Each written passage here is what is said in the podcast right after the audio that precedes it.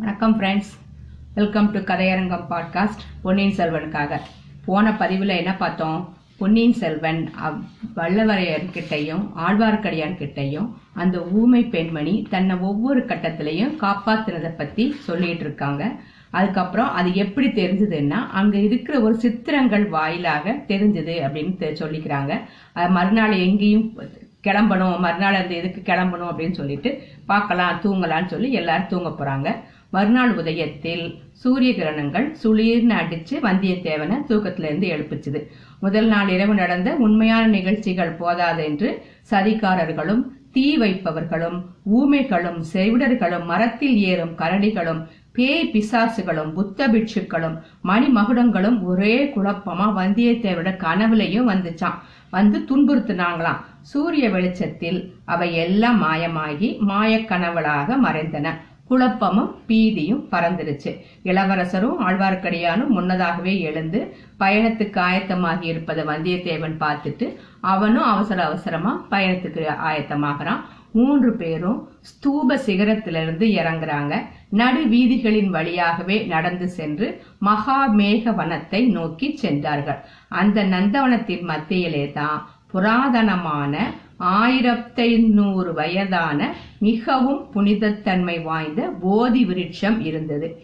பிட்சுக்களும் பிட்சுக்கள் அல்லாத பக்தர்கள் பலரும் போதி விருட்சத்தை வலம் வந்தும் மலர்களை சொரிந்தும் வணங்கிட்டு இருந்தாங்க இளவரசர் அருள்மொழிவர்வரும் அந்த போதி விருட்சத்துக்கு வணக்கம் செலுத்துறாரு. உலகத்தில் ராஜ்யங்களும் ராஜ்யங்கும் ராஜ்யங்களை ஆண்ட மன்னர்களும் மறைந்து போயிடுறாங்க. ஆனா தர்மம் என்றென்றைக்கும் நிலைத்து நிற்கும் அப்படிங்கிறதுக்கு இந்த போதி விருட்சம் நிதர்சனமா இருக்கு அப்படின்னு மற்ற ரெண்டு பேரையும் பார்த்து சொல்றாரு. இப்படி சொல்லிட்டே சுற்றுமுற்றும் பார்த்தாரு. ஒரு மூலையில மூணு குதிரைகள் பிரயாணத்துக்கு ஆயத்தமா நிக்குது. மூணு குதிரைகளையும் பிடிச்சிட்டு மூணு பேர் நின்றுட்டு இருக்காங்க. இளவரசர் அங்க போனதும் அவங்க மூணு பேரும் முகல் மலர்ந்து மரியாதையோட வணங்குறாங்க. இளவரசர் அவங்களை ஏதோ கேட்டு தெரிஞ்சுக்கிட்டாரு. தெரிஞ்சிட்டு வந்து வந்தியத்தேவனை பார்த்து ராத்திரி எரிஞ்சது நம்ம படுத்திருந்த மகாசேரரின் அரண்மனை தான் நாமும் அதுல எரிந்து போயிட்டோமோன்னு இவங்க பயந்துகிட்டு இருந்தாங்க. நம்மை உயிரோடு பார்த்தது இவங்களுக்கு சந்தோஷம் தாங்கல அப்படிங்கிறாரு. ஆயிரத்தி ஐநூறு வயசான அரச மரம் இன்னும் நிற்பது என்னவோ உண்மைதான். ஆனா தர்மம் செத்து போய் எத்தனையோ நாளாகிடுச்சு என்றான் வந்தியத்தேவன். இனி ஒரு தடவை அவ்விடம் அவ்விதம் சொல்லாதே. நான் ஒருவன் உயிரோடு இருக்கும்போது தர்மம் எப்படி சாகும் அப்படிங்கிற ஆழ்வார்க்கடியான். மூணு பேரும் குதிரைகள் மீது ஏறிட்டு புறப்படுறாங்க. அனுராதபுரத்தின் வடக்கு வாசல் வழியாக வெளியேறாங்க. திருவிழா கூட்டம் இன்னமும் நகரிலிருந்து நாலாபுறமும் ஜே ஜேன்னு சென்றுட்டு இருந்தபடியால இவங்களை யாரும் கவனிக்கல. அனுராதபுரத்துக்கு வடகிழக்கில் ஒரு காத தூரத்தில் மகிந்தலை அப்படிங்கிற ஒரு சின்ன பட்டணம் இருந்தது அசோக சக்கரவர்த்தியின் குமாரர் மகிந்தர் முதன் முதலில் இந்த ஊரிலே தான் வந்து இறங்கி புத்த மதத்தை உபதேசித்த உபதேசிக்க தொடங்கினாரு. எப்படிப்பட்ட பாக்கியசாலி அவர். ஆயுதம் தாங்கிய படைகளை அழைத்து கொண்டு நாடு கவர்வதற்கு அவர் போகல. கொலைக்காரர்களிடம் சிக்காமல் ஒளிந்து மறைந்து திரிய வேண்டிய அவசியமும் அவருக்கு ஏற்படல. என்றார் அருள்மொழிவர்மர். அவருக்கு கொடுத்து வச்சிருந்தது அவ்வளவுதான் என்றான் வந்தியத்தேவன் இளவரசர் நகைத்தார். நீர் எப்போதும் என்னை விட்டு பிரியவே கூடாது. நீர் பக்கத்தில் இருந்தால் எப்படிப்பட்ட கஷ்டமும் சந்தோஷமாகிவிடும் என்றார் இளவரசர். அதே மாதிரி எப்படிப்பட்ட சந்தோஷமும் கஷ்டமாகிவிடும் என்றான் ஆழ்வார்க்கடியான். இந்த சமயத்துல சாலையில அவர்களுக்கு எதிர்ப்பக்கத்துல ஒரு புழுதி படலம் தெரிஞ்சுதான். பல குதிரைகள் நாலு கால் பாய்ச்சலில் வரும் சத்தமும் கேட்டது. சிறிது நேரத்துக்கெல்லாம் சிறிய குதிரைப்படை ஒன்று கண்ணுக்கு தெரிந்தது. குதிரை வீரர்கள் கையில் பிடித்திருந்த வேல் முனைகளை வேல் முனைகள் காலை வெயிலில் பளபளவென்று ஜொலித்தது. ஐயா உரையிலிருந்து கத்தியை உருவுங்கள் என்று எச்சரித்தான் வந்தியத்தேவன். ஏன்னா கூட வர்றது ராஜா ராஜாவுக்கு எதிராக யார் வர்றாங்களோ என்னமோ நான் நினைக்கிறான். வந்தியத்தேவன் உரையிலிருந்து கத்தியை எடுங்கள் சொன்ன உடனே இளவரசர் இதோ எடுத்து விட்டேன் என்று பட்டா கத்தியை உருவி எடுத்தார். அதே சமயத்துல வந்தியத்தேவனும் உரையிலிருந்து கத்தி எடுக்கிறான். அவை பிரம்மாண்டமான ராட்சச கத்திகள். அனுராதபுரத்து போதி விருட்சத்தின் அருகில் குதிரைகளோட வந்து நின்னாங்க இல்லையா? அந்த கத்திகளையும் கொடுத்துட்டு போயிருக்காங்க. இளவரசர் குதிரையிலிருந்து கீழே குதிச்சு வா இறங்கி. உன்னுடைய அதிக பிரசங்கத்தை என்னால் பொறுத்து கொண்டிருக்க முடியாது. இங்கேயே ஒரு கை பார்த்துட்டு தான் போகணும் என்று கடுமையாக கூறியதும் வந்தியத்தேவன் திகைத்து போனான். இது என்ன இது? விளையாட்டா வினையான்னு அவனுக்கு தெரியல. ஆனா இளவரசர் குதிரையிலிருந்து பூமியில் இறங்கி விட்டபடியால அவனும் இறங்க வேண்டியதாயிடுச்சு. என்ன ஐயா ஏன் தயங்குறீர்? நேற்றிரவு என்னை நீ அவமானப்படுத்த பார்த்தீர்களவா உம்முடைய பாட்டன் வீட்டு அரண்மனை முற்றத்தில் என் பாட்டன்மார்கள் வந்து காத்திருந்தார்கள்னு சொல்லலையா? அவங்களுடைய குடை சிவிகை ஆகியவற்றை புலவர்கள் தட்டி கொண்டு போவதை பார்த்து பொறுமுனாங்கன்னு சொல்லலையா? அதை நினைத்து பார்க்க பார்க்க எனக்கு பொறுக்கல. இரண்டில் ஒன்று தீர்த்து கெட்டிட்டு தான் இங்கிருந்து புறப்பட வேண்டும் என்று சொல்லிக்கொண்டு இளவரசர் ரெண்டு கைகளினாலும் தமது பட்டாக்கத்தியின் அடியை பிடித்து சுழற்றி கொண்டே வந்தியத்தேவன் கிட்ட போறாரு. இது என்ன ட்விஸ்ட் ஆம் இது சாதாரண கத்தி என்பதாக சொன்னோமே. எவ்வளவு பலசாலியானாலும் அதை ஒரு கையினால தூக்கி நிறுத்துறதே பெரிய காரியம். ரெண்டு கைகள்னாலும் பிடித்து கொண்டால்தான் கத்தியை சுழற்றவும் எதிரியை தாக்கவும் முடியும். ஆனா இவர் எதிரின்னு சொல்லிட்டு வந்தியத்தேவனை தோக்கில நோக்கில சுழற்றாரு. இளவரசர் அவ்விதம் இரு கைகளினாலும் கத்தியை சுழற்றிய போது அவரை பார்த்தால் அரண்மனையில் சுகபோகங்களில் வளர்ந்த கோமள சுபாவம் கோவலம்னா மெல்லிய சுபாவம். சுபாவம் படைத்த ராஜகுமார்னா தோணலையா? பழைய காலத்து வீராதி வீரர்களான பீமனையும் அர்ஜுனனையும் அரவானையும் அபிமனியையும் போல விளங்கினாராம்.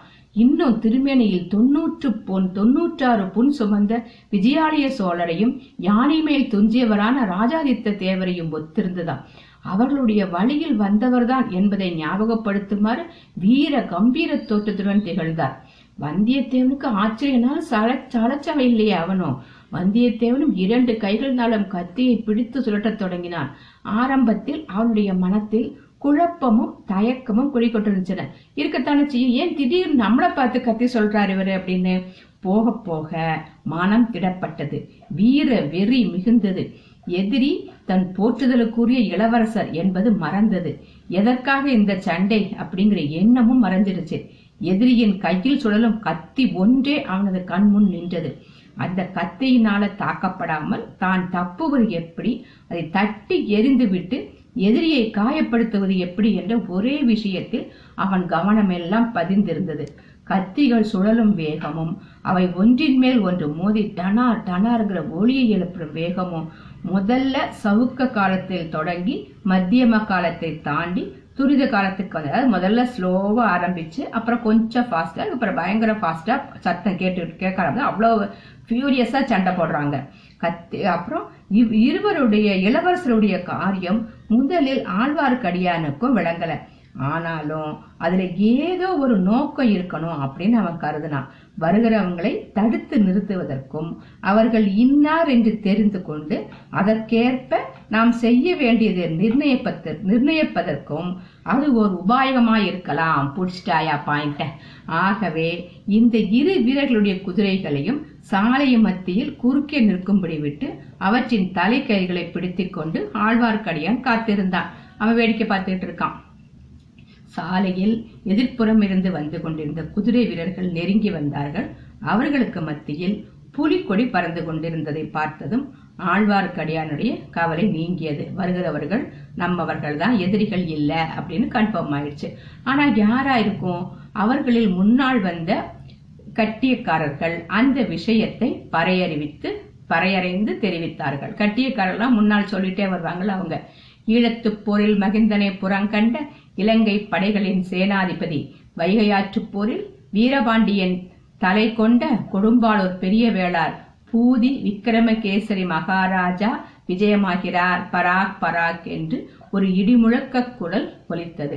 அடுத்து இன்னொரு குரல். பல்லவ குலத் தோன்றல் வைகை போரில் வீரபாண்டியன் தலை கொண்ட வீராதி வீரர் வடபெண்ணை போரில் வேங்கிப் படையை முறியடித்த பராக்கிரம பூபதி பார்த்திபேந்திரவர்மர் விஜயமாகிறார் பராக் பராக் அப்படின்னு இன்னொரு இடிமுழக்க குரல் ஒழிச்சுதான். இப்படி கட்டியம் கூறியவர்களுக்கு பின்னால் சுமார் முப்பது குதிரை வீரர்கள் வந்தார்கள். அவர்களுள் நடுநாயகமாக கம்பீரமான வெள்ளை புறவிகளின் மீது சேனாதிபதி பெரிய வேளாளரும் பார்த்திபேந்திரனும் இருந்து இருக்காங்க. குதிரை வீரர்களை தொடர்ந்து அம்பாரியுடன் ஒரு பெரிய யானை வந்துச்சு. இன்னும் சிறிது தூரத்துக்கு பின்னால் வந்த காலாட்படை புழுதி படலத்தில் மங்களடைந்து காணப்பட்டது. முன்னால் வந்த குதிரை வீரர்கள் வழியில் ஏற்பட்ட தடையினால் அதிருப்தி அடைந்தவர்களாக தோன்றினார்கள். யாரது விலகு வழிவிடு என்று சில குரல்களும் கேட்டன. பின்னர் அக்கூட்டத்தில் கசமுச என்று ரகசிய பேச்சுவார்த்தைகளும் ஆஹா ஓஹோ என்று வியப்பொலிகளும் எழுந்தன. வீரர்கள் குதிரைகள் மீது இருந்து குதித்தாங்க. கண்டை கத்தி சண்டை போட்டவர்களை சூழ்ந்து கொண்டு நிக்கிறாங்க பூதி விக்ரமகேசரியும் பார்த்திபேந்திரனும் கூட குதிரை மீதிருந்து பூமியில் இறங்கி விட்டார்கள் வீரர்களின் முன்னிலையில் வந்து முன்னிலை முன்னால வந்து நிக்கிறாங்க. பார்த்திபேந்திரன் படபடத்தான். விக்ரமகேசரியிடம் பார்த்தீங்களா? வல்லத்தானை பற்றி நான் சொன்னது உண்மையா இல்லையா? சுத்த அதிக பிரசங்கி. இளவரசரிடமே தன் கைவரிசையை காட்ட தொடங்கி விட்டான் இதை நான் பார்த்து கொண்டு சும்மா இருப்பதா? என்று தன் கையில் இருந்த கத்தியை ஓங்கினான். பூதி விக்ரமகேசரி அவனுடைய கையை பிடித்து தடுத்தார். கொஞ்சம் பொருங்கள் பார்க்கலாம். என்ன அற்புதமான கத்திப்போர். இந்த மாதிரி பார்த்து எத்தனையோ நாளாயிற்று என்றார். சற்று பின்னால் வந்த காலாள் வீரர்கள் சுமார் முன்னூறு பேர் அவர்களும் வந்து சேர்ந்தார்கள். வட்ட வடிவமா வடிவமாக நின்று வேடிக்கை பார்க்க ஆரம்பிச்சிட்டாங்க. இதற்குள் யானை மேல அம்பாரியிலிருந்து ஒரு பெண் கீழே இறங்கினாள். குதிரைகளுக்கும் வீரர்களுக்கும் இடையே புகுந்து வந்து அவள் வேடிக்கை பார்த்த வட்டத்தின் முன்னணியில் நின்று கொண்டாள். அவளுடைய முகத்துல அச்சமயம் குடிக்கொண்டிருந்த கிளர்ச்சியை அப்படி இப்படின்னு சொல்ல முடியாது. கத்திகள் அங்குமிங்கும் பாஞ்சப்போ. அவளுடைய கண் விழிகளும் பாய்ந்தன. போரிட்டவர்கள் அப்படியும் இப்படியும் குதித்த போது அவளை அறியாமல் அவளுடைய இடை துவண்டு அப்படியும் இப்படியும் ஆடியது. சிறிது நேரத்துக்கெல்லாம் அவள் தன் கூந்தலில் செருகியிருந்த காம்புடன் கூடிய நிலோத்பல மலரை எடுத்துக்கொண்டாள் அதை இப்படியும் அப்படியும் சுற்றி சுழட்டத் தொடங்கினாள். கத்திகள் சுழன்ற தாளத்துக்கு இசைய அவருடைய கையில் இருந்த பூவின் தண்டு சுழன்றது. இந்த பெண் யாருன்னு வாசைகளுக்கு நம்ம சொல்ல வேண்டியதில்லை. ஆமா பூங்குழலி தான். பூங்குழலி ஞாபகம் இருக்குல்ல? க சமுத்திரகுமாரி. சிறிது நேரம் வரையில் அவளுடைய முகத்துக்கு எதிரே இளவரசர் முகம் தெரியும்படியாக அவ்வீரர்கள் நின்று போரிட்டார்கள். கொஞ்சம் கொஞ்சமா நகர்ந்து பாதி வட்டம் சுற்றி வந்தனர். கடைசியில் வந்தியத்தேவனுடைய முகம் பூங்குழலியின் முகத்துக்கு எதிராக வந்தது. இடையிடையே வந்தியத்தேவனுடைய கண்கள் சுற்றிலும் பெருகி வந்த வீரர் கூட்டத்தை கவனித்து வந்தன. அப்போது பூங்குழலியையும் பார்த்து விட்டன. திடீரென்று அந்த பெண்ணை பார்த்த வியப்பினால் ஒரு கணம் அவன் கவனம் சிதறியது. அந்த ஒரு கண நேரமே இளவரசருக்கு போதுமா இருந்துச்சு. வந்தியத்தேவனுடைய கத்தியின் மீது தேவேந்திரனுடைய வஜ்ராயுதத்தை போல் இளவரசரின் கத்தி தாக்கியது. வானக்குல வீரன் தடுமாறினான். அவனுடைய கைப்பிடியிலிருந்து நழுவி பட்டாக்கத்தி கீழே விழுந்துருச்சு. சுற்றிலும் கூடியிருந்தவர்கள் அச்சமயம் எழுப்பிய ஆரவாரம் அரை கடலின் ஓசையை ஒத்திருந்துச்சான் அவ்வளவு ஆரவாரத்தையும் மீறிக்கொண்டு ஒரு இளம் பெண்ணின் உற்சாகமான சிரிப்பொலி கேட்டது. வந்தியத்தேவன் கீழே விழுந்த கத்தியை மீண்டும் எடுப்பதற்கு பிரயத்தனம் செய்தார். அதற்குள் இளவரசர் பாய்ந்து சென்று அவனை கட்டி தழுவி தழுவிக் கொண்டார் நீர் என்னுடைய வாளுக்கு தோற்கல. வாளுக்கு வாள் சமமான லாவகத்தோட போரிட்டீர் ஆனால் ஒரு பெண்ணின் கண் வாளுக்கு தோற்றீர். இதில் அவமானம் ஒன்றுமில்லை எல்லோருக்குமே நேரக்கூடியதான் என்றார் வந்தியத்தேவன். அதற்கு ஏதோ சமாதானம் சொல்ல ஆரம்பித்தான். அதுக்குள்ள சேனாதிபதி பூதி விக்ரமகேசரியும் பார்த்திபேந்திரனும் அவங்கள நெருங்கி வந்துட்டாங்க. இளவரசே இந்த பிள்ளைய நான் தான் தங்கள்கிட்ட அனுப்பினேன். இவன் ஏதாவது தவறா நடந்துகிட்டானா? கொஞ்ச நேரம் கதி கலங்கி போயிட்டோம் என்றார். ஆம் தளபதி இவருடைய ஏச்சை என்னால் பொறுக்க முடியல. இலங்கையில் யுத்தம் நடக்கிறது என்றார்களே யுத்தம் எங்கே யுத்தம் எங்கேன்னு என்னை கேட்டு தொலைத்து எடுத்து விட்டார். இதோ யுத்தம் என்று காட்டினேன். இவ்வாறு இளவரசர் கூறியதும் சுற்றியிருந்தவங்க எல்லாரும் அனைவரும் மறுபடியும் ஆரவார செய்யறாங்க சேனாதிபதி வந்தியத்தேவனுக்கு அருகில் வந்து முதுகில் தட்டி கொடுத்தார். அப்பனே இந்த மாதிரி கத்தி சண்டையை பார்த்து எத்தனையோ நாளாயிற்று. இளவரசருக்கு சரியான துணைவன் சில சமயம் அவருக்கு இப்படித்தான் திடீர் திடீரென்று தோல் திணவு எடுக்கும் குஞ்சரமல்லன் என்று பெயர் பெற்ற பராந்தக சக்கரவர்த்தியின் வம்சத்தில் பிறந்தார் இல்லையா? அவருடன் நேருக்கு நேர் சண்டை பிடிக்க முடியாதவர்கள் அவருடன் நெடுநாள் சிநேகமா இருக்க முடியாது என்றார். இதற்குள்ள இளவரசர் பார்த்திபேந்திர பல்லவரின் சமீபாக சென்று ரொம்ப பக்கத்துல போய் ஐயா தாங்கள் என்னை தேடி வந்திருக்கிறீங்கன்னு கேள்விப்பட்டேன். தங்களை சந்திப்பதற்காகவே விரைந்து வந்தேன். காஞ்சியில தமையனார் சௌக்கியமா என் பாட்டனார் எப்படி இருக்கிறார் என்று கேட்டார். தமையனாரும் பாட்டனாரும் தங்களுக்கு மிகவும் முக்கியமான செய்தி அனுப்பியிருக்கிறார்கள். இலங்கைக்கு வந்து தங்களை கண்டுபிடிப்பதற்காக நாலந்து தினங்கள் ஆகிவிட்டன. இனி ஒரு கணமும் தாமதிப்பதில்லை. தாமதிப்பதற்கு இல்லை என்று பார்த்திபேந்திரன் கூறுவதற்குள் இளவரசர் முக்கிய காரியமா இல்லாட்டா தாங்களே புறப்பட்டு வருவீங்களா? இனி ஒரு கணமும் தாமதிக்க வேண்டியதில்லை. இப்போதே செய்தியை தெரிவிக்க வேணும் என்ன இந்த சமயம் அவங்க பக்கத்துல வந்த சேனாதிபதி பெரிய வேளார் நடுச்சாலையில இத்தனை பேருக்கு நடுவுல ஒன்றும் பேச முடியாது. அதோ ஒரு பாழ் மண்டபம் தெரிகிறது அங்க போகலாம். நல்ல வேளையாக இந்த இலங்கையில் பாழும் மண்டபத்துக்கு குறைவு கிடையாது அப்படின்னு சொல்லிட்டு சாலைக்கு அப்பால் கொஞ்சம் தூரத்தில் இருந்த பாழ மண்டபத்தை நோக்கி எல்லாரும் போறாங்க. போகும்போது வந்தியத்தேவன் ஆழ்வார்க்கடியானை நெருங்கி இது என்ன? இளவரசர் இப்படி செய்யறாரு அன்று திடீரென்று குத்துச்சட்டையும் போட்டார். இன்று கத்தி சண்டையில் இறங்கினான் சொல்லிவிட்டால் சண்டை ஆரம்பிக்க கூடாதா இளவரசருடைய சிநேகம் மிகவும் ஆபத்தா இருக்கும் போலுக்குதே என்றார் இதை இளவரசர் இதை கேட்டுக்கொண்டே அவர்கள் பக்கத்தில் வந்து விட்டார். ஆமையா என்னுடைய சிநேகம் மிகவும் ஆபத்தானதுதான். நேற்றிரவே உமக்கு தெரிந்திருக்குமே. ஆபத்துக்கு உள்ளாகாமல் இருக்க வேண்டுமானால் நாம் இருக்கும் இடத்திலிருந்து குறைந்தது பத்து கார தூரத்திலாவது இருக்கணும் என்றார். இளவரசே அதற்காக நான் சொல்லல. தங்கள் பக்கத்திலிருந்து எவ்வித ஆபத்துக்கும் உட்படுவதற்கு நான் சித்தம். ஆனால் இப்படி நீங்கள் திடீர் திடீரென இப்போது வீர வைஷ்ணவன் குறுக்கிட்டு இது தெரியவில்லையா தம்பி உனக்கு? எதிர வர்றவங்க யார் என்று தெரிந்து அதற்கு தக்கபடி காரியம் செய்வதற்காக இளவரசர் இந்த உபய உபாயத்தை கையாண்டார். வருகிறவர்கள் யாரா இருந்தாலும் கத்திச்சண்டையை கண்டால் கொஞ்சம் நின்று பார்ப்பார்கள் அல்லவா? அப்படிங்கிறான். இளவரசர் சொல்றாரு திருமலை சொல்வதும் சரிதான். என்னுடைய ஜாதக விசேஷமும் ஒண்ணு இருக்கு. என்னுடன் யாராவது சிநேகமாயிருந்தா அவர்களுக்கு மற்றவர்களின் அசூயையும் பகமையும் நிச்சயம் சித்திக்கும். அதற்காக நான் யாருடைய சிநேகத்தையாவது விரும்பினால் அவர்களுடன் அடிக்கடி சண்டை பிடிப்பது வழக்கம். இதை பொருட்கா பொருட்படுத்தாதவர்கள் தான் என்னுடைய சிநேகிதர்களாக இருக்க முடியும் அப்படிங்கிறாரு. அப்படின்னா சரி இனிமேல் தாங்கள் சண்டையை ஆரம்பிக்க காத்திருக்காம நானே ஆரம்பிச்சிடுறேன். இளவரசே தங்களுக்கு செய்தி கொண்டு வந்த நான் ஒரு முக்கியமான செய்தியை சொல்ல மறந்துட்டேன். அதை இப்போது சொல்லிடுறேன். சொல்லிட சொல்லி ஆகணும். தாங்கள் கேட்க விரும்பாவிட்டால் மறுபடியும் கத்தியை எடுங்கள் என்றான் வந்தியத்தேவன். வேண்டாம் செய்தியை சொல்லும் கேட்கிறேன் நம்மை சுற்றி நின்ற கூட்டத்துல ஒரு பெண் கையில் காம்புள்ள குமுதம் மலர் நின்றுட்டு இருந்தாளே அவளுடைய கண் வீச்சுக்கு நான் தோற்றுவிட்டேன் என்று கூட தாங்கள் சொல்லலையா? அந்த பெண் யார் தெரியுமா? தெரியாது. அவளை நான் நன்னா பா நல்லா பார்க்கல. பார்க்கும் வழக்கமும் எனக்கு கிடையாது அப்படின்னு இளவரசே அவள் தான் தங்களுக்கு ஒரு செய்தி சொல்லி அனுப்பினாள். சொல்ல தவறிட்டேன். எப்படி சொல்வது? தங்களை சந்திச்சதிலிருந்து தங்களுடன் துவந்த யுத்தம் செய்வதற்கும் தலையில் வீடு இருந்து விடாமல் தப்புவதற்குமே சரியா இருக்கே? ஆகையால சொல்ல சரியான சந்தர்ப்பம் கிடைக்கல. திடீரென்று அந்த பெண்ணை பார்த்தபோது அவள் கூறிய செய்தியை சொல்லவில்லையே அப்படிங்கிற நினைவு வந்தது. அப்போ சிறிது அசந்துட்டேன் அந்த சமயம் பார்த்து என் கத்தியை தட்டிட்டீங்க அப்படிங்கிறான் சரி போகட்டும். அந்த பெண் யார்? அவள் எத எனக்கு எதற்காக செய்தி அனுப்பினாள்? ஐயா அவள் தான் பூங்குழலி. அழகான பெயர். ஆனா நான் கேள்விப்பட்டதில்லையே. ஐயா சமுத்திரகுமாரி என்ற பெயர் நினைவிருக்கிறதா? சமுத்திரகுமாரி சமுத்திரகுமாரி. அப்படி ஒரு பெயரும் எனக்கு நினைவில் இல்லையே. அவளை பார்த்ததா கூட ஞாபகம் இல்லையே. தயவு செய்து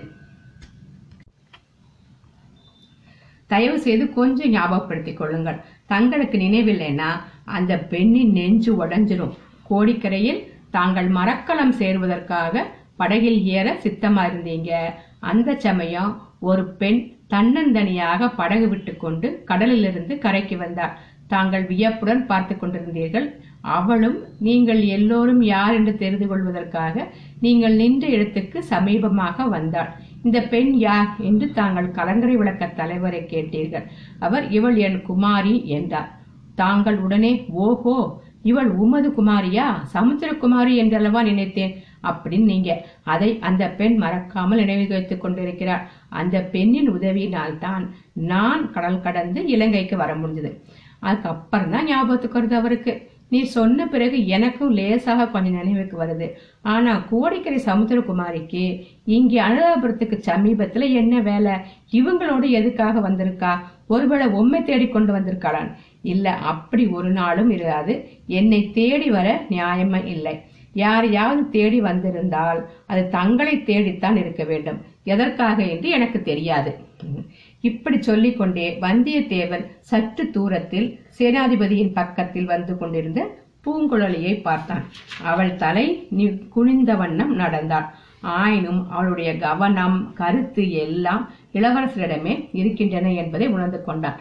சிறிது நேரத்துக்கு ஒரு தடவை அவளுடைய கடைக்கண் இளவரசரை நோக்குவதை பார்க்கறான். அச்சமயம் அவளை பற்றி தாங்கள் பேசுகிறோம் என்பதும் உள்ளுணர்வினால் அவளுக்கு தெரிஞ்சிருக்கணும். இல்லாட்டா அப்படி அவள் குனிஞ்சதில் நிமிராம நடப்பதற்கு யாதொரு அவசியமும் இல்லையே. அம்மம்மா ஒரு கணமும் பார்த்த திசையை பாராமல் ஓயாமல் சரித்து கொண்டிருக்கும் கண்கள் அல்லவா அவளுடைய கண்கள்? வே- மேற்கூரை இல்லாமல் வேலைப்பாடான கருங்கல் தூண்கள் மட்டும் நின்ற மண்டபத்தை அவங்க அடையிறாங்க. சுற்றிலும் ஓங்கி வளர்ந்திருந்த மரங்கள் அந்த மண்டபத்துக்கு ஓரளவு நிழலை அளித்தன. மண்டபத்தின் மத்தியில் ஒரு மேடான பீடமும் இருந்தது. அங்கே சென்று இளவரசரும் சேனாதிபதியும் பார்த்திபேந்திரனும் உட்கார்றாங்க.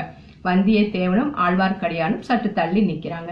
இன்னொரு பக்கத்தில் ஒரு தூணின் மறைவில் பூங்குழலி நின்று கொண்டிருந்தாள். அங்கிருந்தபடி அவள் இளவரசரையும் வந்தியத்தேவனையும் பார்க்கக்கூடியதா இருந்துச்சு.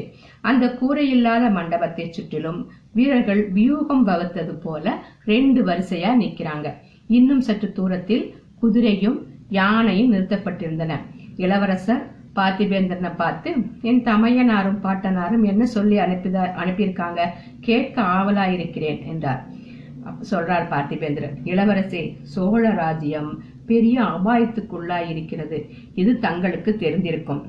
ஆமையா சக்கரவர்த்தி நெடுநாளாக நோய்வாய்ப்பட்டிருக்கிறார். அபாயம் அது மட்டுமல்ல சாம்ராஜ்யத்துக்கே பேரபாயம் நேர்ந்திருக்கிறது. பெரிய அதிகாரங்களில் உள்ளவர்கள் துரோகிகளாகி விட்டாங்க சக்கரவர்த்திக்கும் பட்டத்து இளவரசருக்கும் தங்களுக்கும் விரோதமாக சதி செய்ய தொடங்கிட்டாங்க. தங்கள் தமையனாருக்கு பட்டம் இல்லை என்று சொல்லிவிட்டு சிவபக்தி வேஷதாரியான ருத்ராட்ச பூனை மதுராந்தகனுக்கு பட்டம் கட்டுவது என்று தீர்மானித்திருக்கிறார்கள். பழுவேட்டரையர்களும் சம்புவரையர்களும் இரட்டைக்குடை ராஜாளியரும் மழப்பாடி மழவரையரும் மற்றும் இவர்களைப் போன்ற வேறு பல துரோகிகளும் இந்த கூட்டுச்சதியில சேர்ந்திருக்காங்க. ஆனால் அவர்கள் முயற்சி பற்றி நாம் சிறிதும் கவலைப்படவில்லை வேண்டியதில்லை. வடதிசை சைன்யமும் தென் திசை சைன்யமும் நம் வசத்தில் இருக்குது. திருக்கோவலூர் மிலாடுடையாரும் கொடும்பாளூர் பெரிய வேளாரும் நம் பக்கம் இருக்கிறாங்க. இவர்களுடைய உதவிகளை கொண்டும் துரோகிகளின் சதியை ஒரு நொடியில் சின்னாபின்னப்படுத்திடலாம் ஆனா எதிரிகளுக்கு அதிக கால இடம் கொடுத்து விடக்கூடாது. துரோகிகளின் சூழ்ச்சியை முளையிலேயே கிள்ளி எறிஞ்சிடணும். இப்படிப்பட்ட நிலைமை ஏற்பட்டிருப்பதை முன்னிட்டு தங்களை உடனே காஞ்சிக்கு அழைத்து வரும்படியாக தங்கள் தமையனாரும் பாட்டனாரும் என்ன அனுப்பிச்சு வச்சிருக்காங்க? இந்த சமயத்துல நீங்கள் சகோதரர்கள் இருவரும் பிரிந்திருக்கலாகாது என்றும் ஒரே இடத்தில் வசிப்பது மிக அவசியம் என தங்கள் பாட்டனார் கருதுகிறார். இன்னும் தங்கள் தமையனாரின் உள்ளத்தில் இருப்பதையும் சொல்லிவிட விரும்- அவருக்கு ஒரே இடத்திலிருந்து ராஜ்யம் ஆளுவதில் விருப்பம் இல்லை. கடல் கடந்த நா- நாடுகளுக்கெல்லாம் கப்பலேறி செல்ல வேண்டும் என்றும் அந்த நாடுகளை எல்லாம் வென்று சோழர் புலிக்கொடியை பறக்க விட வேண்டும் என்று துடிதுடித்துக் கொண்டிருக்கிறார். வடநாட்டு படையெடுப்புக்கு பழுவேட்டையர்கள் முட்டுக்கட்டை போட்டதிலிருந்து அவருடைய போர் வெறி ஒன்றுக்கு பத்து மடங்கு ஆகியிருக்குது. ஆகையால் தாங்கள் காஞ்சி வந்து சேர்ந்ததும் தஞ்சைக்கு படையெடுத்து சென்று சதிகாரர்களை எல்லாம் அதம் செய்து ஒழித்துவிட்டு சோழ சிம்மாசனத்தில் தங்களை அமர்த்தி முடிசூட்டிவிட்டு இத்தனை நேரம் கவனத்தோடும் மரியாதையோடும் கேட்டது இளவரசர் விபோத்தம் தம் செவிகளை கையிலால் மூடிக்கொண்டு வேண்டாம் வேண்டாம் அத்தகைய விபரீத வார்த்தைகளை சொல்லாதீங்க. சோழ சிம்மாசனத்துக்கும் எனக்கும் வெகு தூரம் என்றார். தங்களுக்கு பிடிக்கலன்னு நான் சொல்லல. அது தங்களுடைய தமையனார் இஷ்டம் தங்கள் இஷ்டம். நீங்கள் சகோதரர்கள் விவாதித்து தீர்த்து கொள்ள வேண்டியது. ஆனால் சதிகாரர்களை ஒழிப்பதில் இரண்டு பேரும் ஒன்றுபட வேண்டியது அவசியம். உடனே தாங்கள் காஞ்சிக்கு புறப்பட்டு வாருங்கள். பழுவேட்டரையர்களையும் சம்புவரையர்களையும் பூண்டோடு அழைப்போம். சிவபக்தி வேஷதாரியான மதுராந்தகரு மதுராந்தகனை சிவலோகத்துக்கே அனுப்பி வைப்போம். பிறகு தங்களும் தாங்கள் தமையனாரும் யோசித்து உசிதம் போல் முடிவு செய்யுங்கள் என்றான் பார்த்திபேந்திரன் ஐயா எல்லாம் நாமே முடிவு செய்ய வேண்டியதுதானா? என் தந்தை சக்கரவர்த்தி அவருடைய விருப்பம் என்னதுன்னு நாம் தெரிந்து கொள்ள வேண்டாமா? ஒருவேளை தாங்கள் தெரிந்து கொண்டிருக்கிறல என் தமையனாருக்கு தந்தையிடமிருந்து ஏதேனும் மந்திரங்கள் செய்து வந்ததா? அப்படின்னு கேட்கிறாரு. இளவரசே இந்த சந்தர்ப்பத்துல உண்மையை சொல்ல வேண்டியது அவசியம். மூடி மறைப்பதில் பயனில்லை. தங்கள் தந்தையின் விருப்பத்தை இச்சமயம் அறிந்து கொள்வது இயலாத காரியம். ஏன்னா சக்கரவர்த்தி இப்போ சு சுதந்திர புருஷரா இல்லை. பழுவேட்டரையர்களின் சிறையில் இருக்கிறார். அவர்களுடைய அனுமதியின்றி யாரும் சக்கரவர்த்தியை பார்க்கவும் முடியாது பேசவும் முடியாது. அவருடைய விருப்பத்தை எப்படி தெரிஞ்சுக்க முடியும்? தந்தையை காஞ்சிக்கு வர சொல்வதற்காக தங்கள் தமையனார் பெரும் முயற்சி செய்தாரு. காஞ்சியில் பொன் மாளிகை கட்டினார். சக்கரவர்த்தி விஜயம் செய்து கிரகப்பிரவேசம் செய்ய வேண்டும் என்றும் அழைப்பு அனுப்பினார். ஆனால் சக்கரவர்த்தி இருந்து மறு ஓலை வரல. என் தாய் நோய்வாய்ப்பட்டிருப்பதும் நடக்க முடியாமல் இருப்பதும் தெரிந்த தெரிந்த விஷயம்தானே. இளவரசே தங்கள் தந்தை மூன்று உலகங்களின் சக்கரவர்த்தி. காஞ்சிக்கு காலால் நடந்துதான் வரணுமா? யானைகள் குதிரைகள் இல்லையா? வண்டி வாகனங்கள் இல்லையா? தங்க ரதங்களும் முத்து சிவிகளும் இல்லையா? தலையால் சுமந்து கொண்டு வருவதற்கு முடிசூடிய சிற்றரசர்கள் ஆயிரம் பதினாயிரம் பேர் போட்டி கொண்டு வரமாட்டார்களா? காரணம் அது இல்ல. பழுவேட்டரைகளின் துரோகம்தான் காரணம். தஞ்சை அரண்மனை இப்போது சக்கரவர்த்தியின் சிறையாக மாறிவிட்டது. இளவரசே தங்கள் தந்தையின் உயிரை காப்பாற்ற விரும்பினால் உடனே புறப்பட்டு வாருங்கள். அப்படிங்கிறான் இந்த வார்த்தைகள் இளவரசரின் உள்ளத்தை கலக்கி விட்டன என்பது நன்றாக தெரிந்தது. அவருடைய கலை பொருந்திய முகத்தில் முதல் முதலாக கவலை குறி தென்பட்டது. இளவரசர் சிறிது நேரம் சிந்தனையில் ஆழ்ந்திருந்து விட்டு சேனாதிபதியின் முகத்தை ஏற்று பார்க்கிறாரு. தளபதி தங்களுடைய யோசனை என்ன? சில நாளைக்கு முன்பு முதன் மந்திரி அனிருத்த பெருமராயர் வந்திருந்தாரு. அவர் என் தந்தையின் மதிப்புக்கும் அந்தரங்க அபிமானத்துக்கும் உரியவர். அவர் என்னை இலங்கையிலேயே சில காலம் இருக்கும்படி யோசனை சொன்னார். தாங்களும் அதை ஆமோத்தீர்கள் இங்கே சண்டை ஒன்றும் நடக்கவில்லையே. நான் எதற்கு இருக்க வேண்டும் கேட்டதுக்கு சமாதானம் சொன்னீங்க. முதல் மந்திரி இதோ நிற்கும் வைஷ்ணவரிடம் அதே யோசனையை திரும்ப சொல்லி அனுப்பியிருக்கிறார். என் தமக்கை இளைய பிராட்டையிடம் எனக்கு எவ்வளவு மதிப்பு உண்டு என்பது தங்களுக்கு தெரியும். அவர் இட்ட கோட்டை நான் தாண்ட வேட்டேன் தாண்ட மாட்டேன். இலங்கைக்கு அவர் வர சொல்லித்தான் வந்தேன். இளைய பிராட்டி இதோ இந்த வானகுலத்து வீரரிடம் ஓலை அனுப்பியிருக்கிறார். ஒரு விதத்தில் என் தமக்கையின் செய்தியும் பார்த்திபேந்திரர் கூறியதை ஒட்டியிருக்கிறது. ஆனால் உடனே புறப்பட்டு பழையாறைக்கு வரும்படி எழுதி அனுப்பியிருக்கிறார். என் தமையனாரோ காஞ்சிக்கு வரும்படி இவரிடம் கூறி அனுப்பியிருந்தார். சேனாதிபதி தங்களுடைய கருத்து என்ன?